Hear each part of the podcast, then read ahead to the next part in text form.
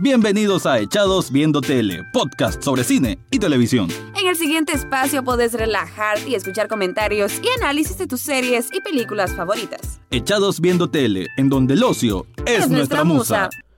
Bienvenidos a un nuevo episodio de Echados Viendo Tele, el programa donde siempre te estoy hablando de críticas, comentarios, análisis, recap sobre todo, sobre series y películas. Te habla Rafael Echado y en el programa de hoy te voy a estar comentando sobre Ozark, una serie de Netflix que por ahí siempre se le llamó como un, un primo de Breaking Bad, por lo que también tiene una temática relacionada a, al peligroso mundo de la droga, del negocio de la droga, y una familia en teoría ordinaria que se termina involucrando pues en ello.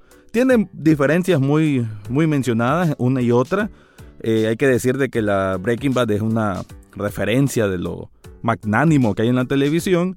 Ozark es muy muy buena, pero pues no tiene todavía ese nivel, aunque tiene aspectos que para mí son un poquito mejores, pero en términos de trama y de, y de guion, digamos. Pero bueno, eh, este espacio, este programa va a ser sobre la segunda temporada de Ozark, que salió hasta unas cuantas semanas y, que la miré y la miré bastante rápido. La verdad que es un producto que se consume de forma rápida, aunque quizás no sea la mejor forma de hacerlo, por lo que es un poco pesada, es un poco denso el, el ambiente y todas las situaciones que hay. Creo que es una serie para maratonear, pero al suave, mejor en partes. Yo diría que es lo ideal. Es sobre la familia Bird en la tierra de los Ozark, que es una zona, creo que es como de cordillera y ríos, eh, al, sur. Eh, no sé si estoy bien, pero me parece que es como al sur de Estados Unidos. Si no, pues ahí me disculpan, pero es, bueno, una zona... Sí, sí, es, creo que es al sur, de hecho, por los acentos que hay. Y ellos, la familia, que es residente en Chicago, a raíz de que eh, Marty Beard, que es el protagonista, que es Jason Bateman, un actor que por lo general uno lo recuerda en comedias, sobre todo por Arrested Development, que él hacía de... ¿Cómo se llama él? Mm, Michael, Michael, si no me equivoco. Y, él siempre tiene como cierto guiño, cierta forma de actuar que es muy parecida, pero que en esta Ozark creo que lo, lo hace muy bien, es una actuación muy, muy convincente creo que sí se separa un poco de esa, de ese, de esa trayectoria o ese legado que dejó en comedia con Arrested Development y aquí le pone mucho empeño. Además, que él es director de varios episodios. De hecho, me pareció que en esta segunda temporada dirigió más episodios que en la primera, lo cual es excelente. Creo que él es también productor. Entonces creo que es una, una propuesta muy interesante la que él trajo. Supongo que es fanático de Breaking Bad, por ahí vino su interés. Y, y sí, entonces el personaje de, de Jason Bateman, el actor, que aquí se llama Marty Bird, él se tiene que mudar de Chicago con toda su familia hacia, hacia esa zona de los Ozark por una deuda que tiene con un cartel mexicano de droga. Y porque su colega lo vendió y él logró escabullirse para que no lo mataran. Ese es el comienzo. El primer episodio de Ozark es ese, que lo van a matar a él y a su socio porque por un asunto ahí de cuestión de dinero, ¿no? Cuentas que no cuajaban, que en realidad era el socio el que se lo había robado, no él. Pero Marty, que es lo que te demuestra desde el comienzo de, la, de, esta serie, es que es súper, súper ágil con la mente, con los números y con los chanchullos, como decimos en Nicaragua, con, con esa forma de, de camuflar el dinero. Él es un experto en lavar dinero. Así que en esta segunda temporada los riesgos aumentaron muchísimo por todos los acontecimientos de la primera y pasan muchas cosas que van a un ritmo trepidante. A veces da mucha angustia saber qué les puede pasar a esta familia porque, ah, como les digo, los peligros son de diferentes puntos. Ellos como que, como que son una presa en un lugar lleno de depredadores. Así se puede sentir. Porque como que si no hacen las cosas perfectamente, si no hacen el juego de ajedrez perfecto, en cualquier momento caen las piezas y caen ellos. Y, y eso, cómo lo van afrontando como familia, es lo que hace tan especial a Ozark. Así que antes de comenzar mi análisis a profundidad, que ustedes saben que siempre hago esta previa y después ya caigo el análisis con profundidad, te quiero que comentar que el próximo 20 de octubre es el Maratón UP, el Maratón de Unión Podcastera, en donde voy a estar participando. Es un maratón de 24 horas, podcasters de toda Latinoamérica, más bien podcaster hispanohablantes, porque hay mucha gente de España. Y voy a estar ahí en un segmento. Todavía no caigo bien a qué hora es, pero voy a estar ahí en un espacio compartiendo con estos grandes compañeros podcaster que los conozco gracias a, este, esta red de podcast que se llama Unión Podcastera. Y me encanta porque son gente como yo que amo, amo hacer esto. El podcast se ha vuelto algo con lo que he definido mi vida. Y aunque solo una persona me esté escuchando, que solo vos me estés escuchando, eso es suficiente para mí. Y eso es lo lindo del podcasting, que uno lo hace por pasión más que por aquella cuestión del, de la fama o el dinero. Claro que el dinero siempre vendría bien. Y también te recuerdo que por ahí tengo un Patreon. Aunque de hecho no lo he habilitado bien, pero ahí lo voy a tratar de seguir alimentando y eventualmente tal vez lo anuncie, ¿verdad? No espero ganar algo, pero que esté la posibilidad tampoco está mal. Así que antes de comenzar mi análisis a profundidad sobre Ozark, te dejo aquí el promo de Unión Podcastera. El próximo mes de octubre se celebra el Día del Podcast en Español y en la Unión Podcastera ya estamos ultimando todos los detalles para disfrutarlo a pleno. Hemos preparado un maratón de 24 horas durante las que estaremos emitiendo programación en directo y a la que se sumarán decenas de podcasters de varios países de habla hispana. El evento tendrá lugar desde el 20 de octubre a las 10 de la mañana hora argentina hasta el domingo 21 a la misma hora y será posible seguirlo a través de internet. Oyentes y podcasters participarán en el maratón por redes sociales y chat en vivo. ¿Te gustaría formar parte como oyente, podcaster o patrocinador? Entra en unionpodcastera.com barra maratón y descubre cómo. Juntos hacemos podcaster. Unión Podcastera, fraternidad de podcasting. Bueno, ya lo escucharon y ahora sí ya comenzamos. Ozark es una serie que se enfoca en una trama compleja de situaciones en peligro. En esta segunda temporada, cada acción cuenta más que nunca llevando a la familia Bird al borde del abismo. No una, ni dos, ni tres, sino muchísimas veces. A Ozark se le llamó un rip-off de Breaking Bad y se entiende la comparativa. Hay carteles de drogas y una familia regular de por medio. Pero a diferencia de la genialidad de AMC, en esta serie original de Netflix, las reacciones de sus personajes parecen más reales, menos artísticas en puesta en escena, pero ganando puntos de credibilidad. Creo que ahí decide el por qué considero que es de las mejores series que ha hecho Netflix desde su creación. Bueno, por lo menos merece estar en un top 5.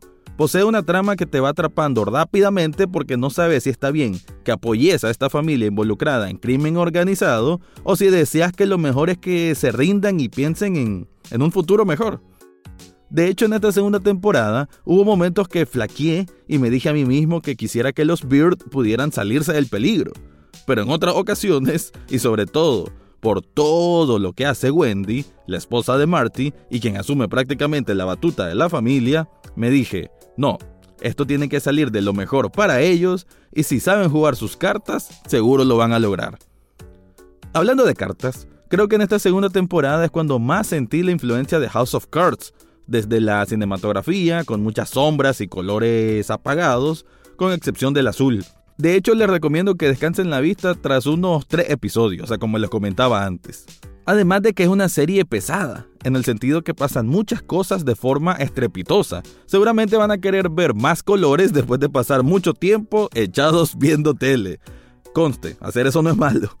Pero bien, caigamos a los acontecimientos. Si recuerdan, después de que Darlene Snell le disparara un escopetazo a Camino del Río, el representante del cartel para el cual trabajó Marty lavando dinero, es justamente el momento o el cliffhanger con que termina la primera temporada. Y es ahí donde comienza la segunda, con la forma de saber qué hacer para en primer lugar no ser asesinado brutalmente y segundo, seguir haciendo negocios, porque Marty es un excelente contador o analista de inversiones para hacer eso. Algo que me sorprende muchísimo de esta temporada es la rapidez en la que actúa Marty. Todos los días solo llega a su casa, come algo rápido, coge las llaves y va de nuevo a la calle, con un nuevo problema por resolver. Y en problemas tenemos un montón esta vez.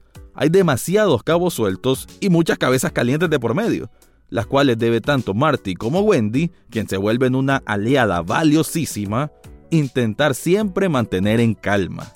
Por un lado están los Snell, donde se lucen las cables pelados de Darlene, una mujer que ni su propio esposo Jacob logra controlar. Peor aún cuando éste realiza una acción durísima que la dejará más desesperada y con deseos de venganza.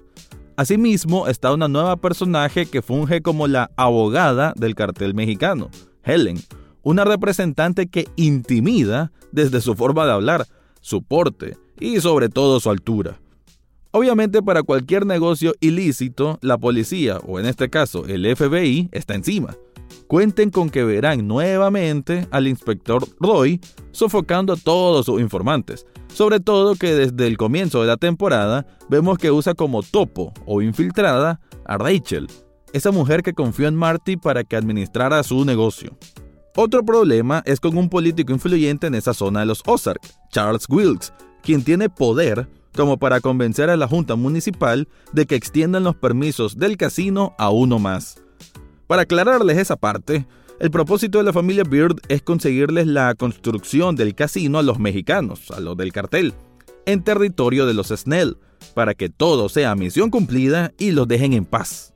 Bueno, eso quisieran al menos. Y por otro lado, no podemos dejar atrás uno de los puntos más fuertes de la temporada.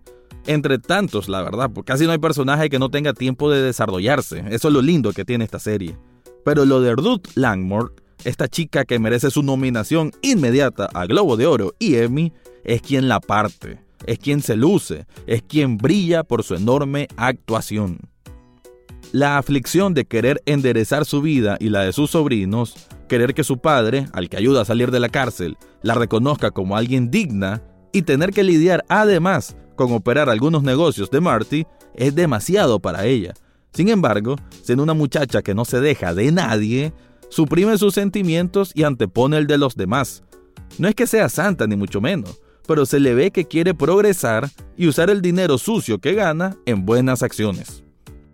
Imagínense que ella sola es la que pone las cosas en orden en un club de strippers, donde los clientes habituales son hombres mayores, vulgares, además de las propias damas, que tienen comportamientos erráticos, por decirlo de alguna forma.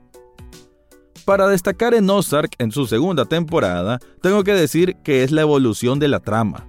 A pesar de que el ambiente sombrío te hace sentir atrapado, al igual que sus protagonistas, el ritmo en que suceden las cosas va aumentando a medida que avanza. El cúmulo de problemas sube como la espuma y se siente la tensión que en cualquier momento la situación puede llegar a un trágico final. Pero lo lindo es cómo reaccionan como familia. Incluso el hijo menor Jonah, ayuda en uno que otro asunto no muy transparente que digamos. Eso sí, la hija Charlotte es quien se pone más rebelde y la que quiere una salida inmediato de todo ese infierno que están viviendo. La verdad es que no se puede culpar, aunque en algunos momentos sí llegue a caer un poco mal. Y para terminar, quiero quedarme con la astucia y habilidad política de Wendy. Ella es la que mueve los hilos diplomáticos, entre comillas, para ayudar a Marty, a veces ella se expone más incluso que su esposo y se vuelve una experta estratega, parecida a una Claire de House of Cards. Fría, calculadora e incluso con más temple para recuperarse de hechos traumáticos, algo que para el final de temporada el propio Marty no logra, al que vemos transformarse de ser un robot que solo cumple con lo que debe a sentirse quebrado por dentro. Definitivamente que si gustan de historias oscuras, tramas envolventes, actuaciones profesionales, de principio a fin y sorprenderse con talento joven, esta serie es para ustedes.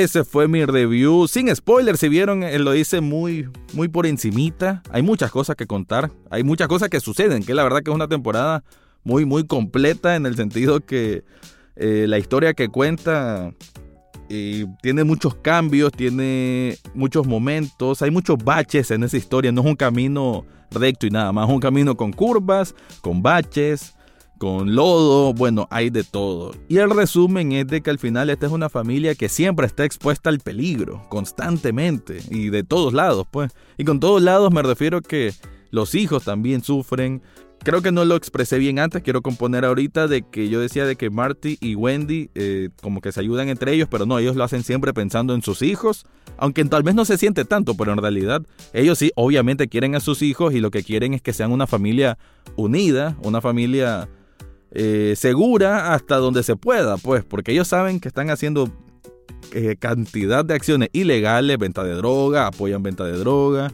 hay asesinatos y todo ello y como que cada vez lo van tolerando y tolerando más, pero lo van tolerando porque saben de que de eso depende el futuro de sus hijos. Entonces, no dejan de ser padres responsables de una manera muy torcida, pero son padres responsables, son padres que lo, lo último que quieren es de que sus hijos sean perjudicados. Y Ozark, la verdad que se disfruta muchísimo, muchísimo, muchísimo. Es muchas veces inesperada, cosa que ya casi no se encuentra en series actuales muy difícil saber o anticipar en qué lado algo va a salir mal. Uno solo siente, presiente más bien, que en cualquier momento un hilo se rompe y de ahí todo se empieza a desmoronar, pero no sabes de qué parte. Y como cada personaje lo van explorando tan bien, cada personaje tiene sus propios eh, motivos, desesperaciones, entonces te hace, te llena, es muy rico pues en darle contexto a cada personaje. Y eso es lo que hace una serie que sea tan buena. Por eso es que digo que en guion y en trama me gusta más el desarrollo de personajes que, que otras series. Y eso es lo lindo. Y ahora esperar, esperar qué va a pasar en esta tercera temporada porque terminó de una forma que no deja de ser de angustia. Porque es como que terminan en un término medio. No voy a decir más, solo que esta familia todavía le hace falta zafarse de muchas cosas. Quién sabe si puedan seguir así por cuánto tiempo. Todavía no tiene luz verde la tercera temporada, todo apunta de que sí. Espero que la gente esté disfrutando la serie para que la continúen. Porque sería mala, muy mala onda que la terminen ahí. Así que ojalá que no. Esperemos que haya una tercera temporada. Y cuando haya una tercera temporada, aquí voy a estar para comentarles mi opinión al respecto. Así que con esto cierro mi review sobre la segunda temporada de Ozark. Y eso fue todo por hoy en Echados Viendo Tele. Pueden seguirnos en redes sociales como en Facebook, Twitter e Instagram. Suscríbanse a través de cualquier plataforma donde escuchen podcast, entre ellas Spotify, Google Podcast, Apple Podcast, eBooks, Spreaker y muchas más. Asimismo, pueden escuchar los episodios cada jueves en www.ruidaje.com. Gracias por su atención y será hasta, la, próxima, semana.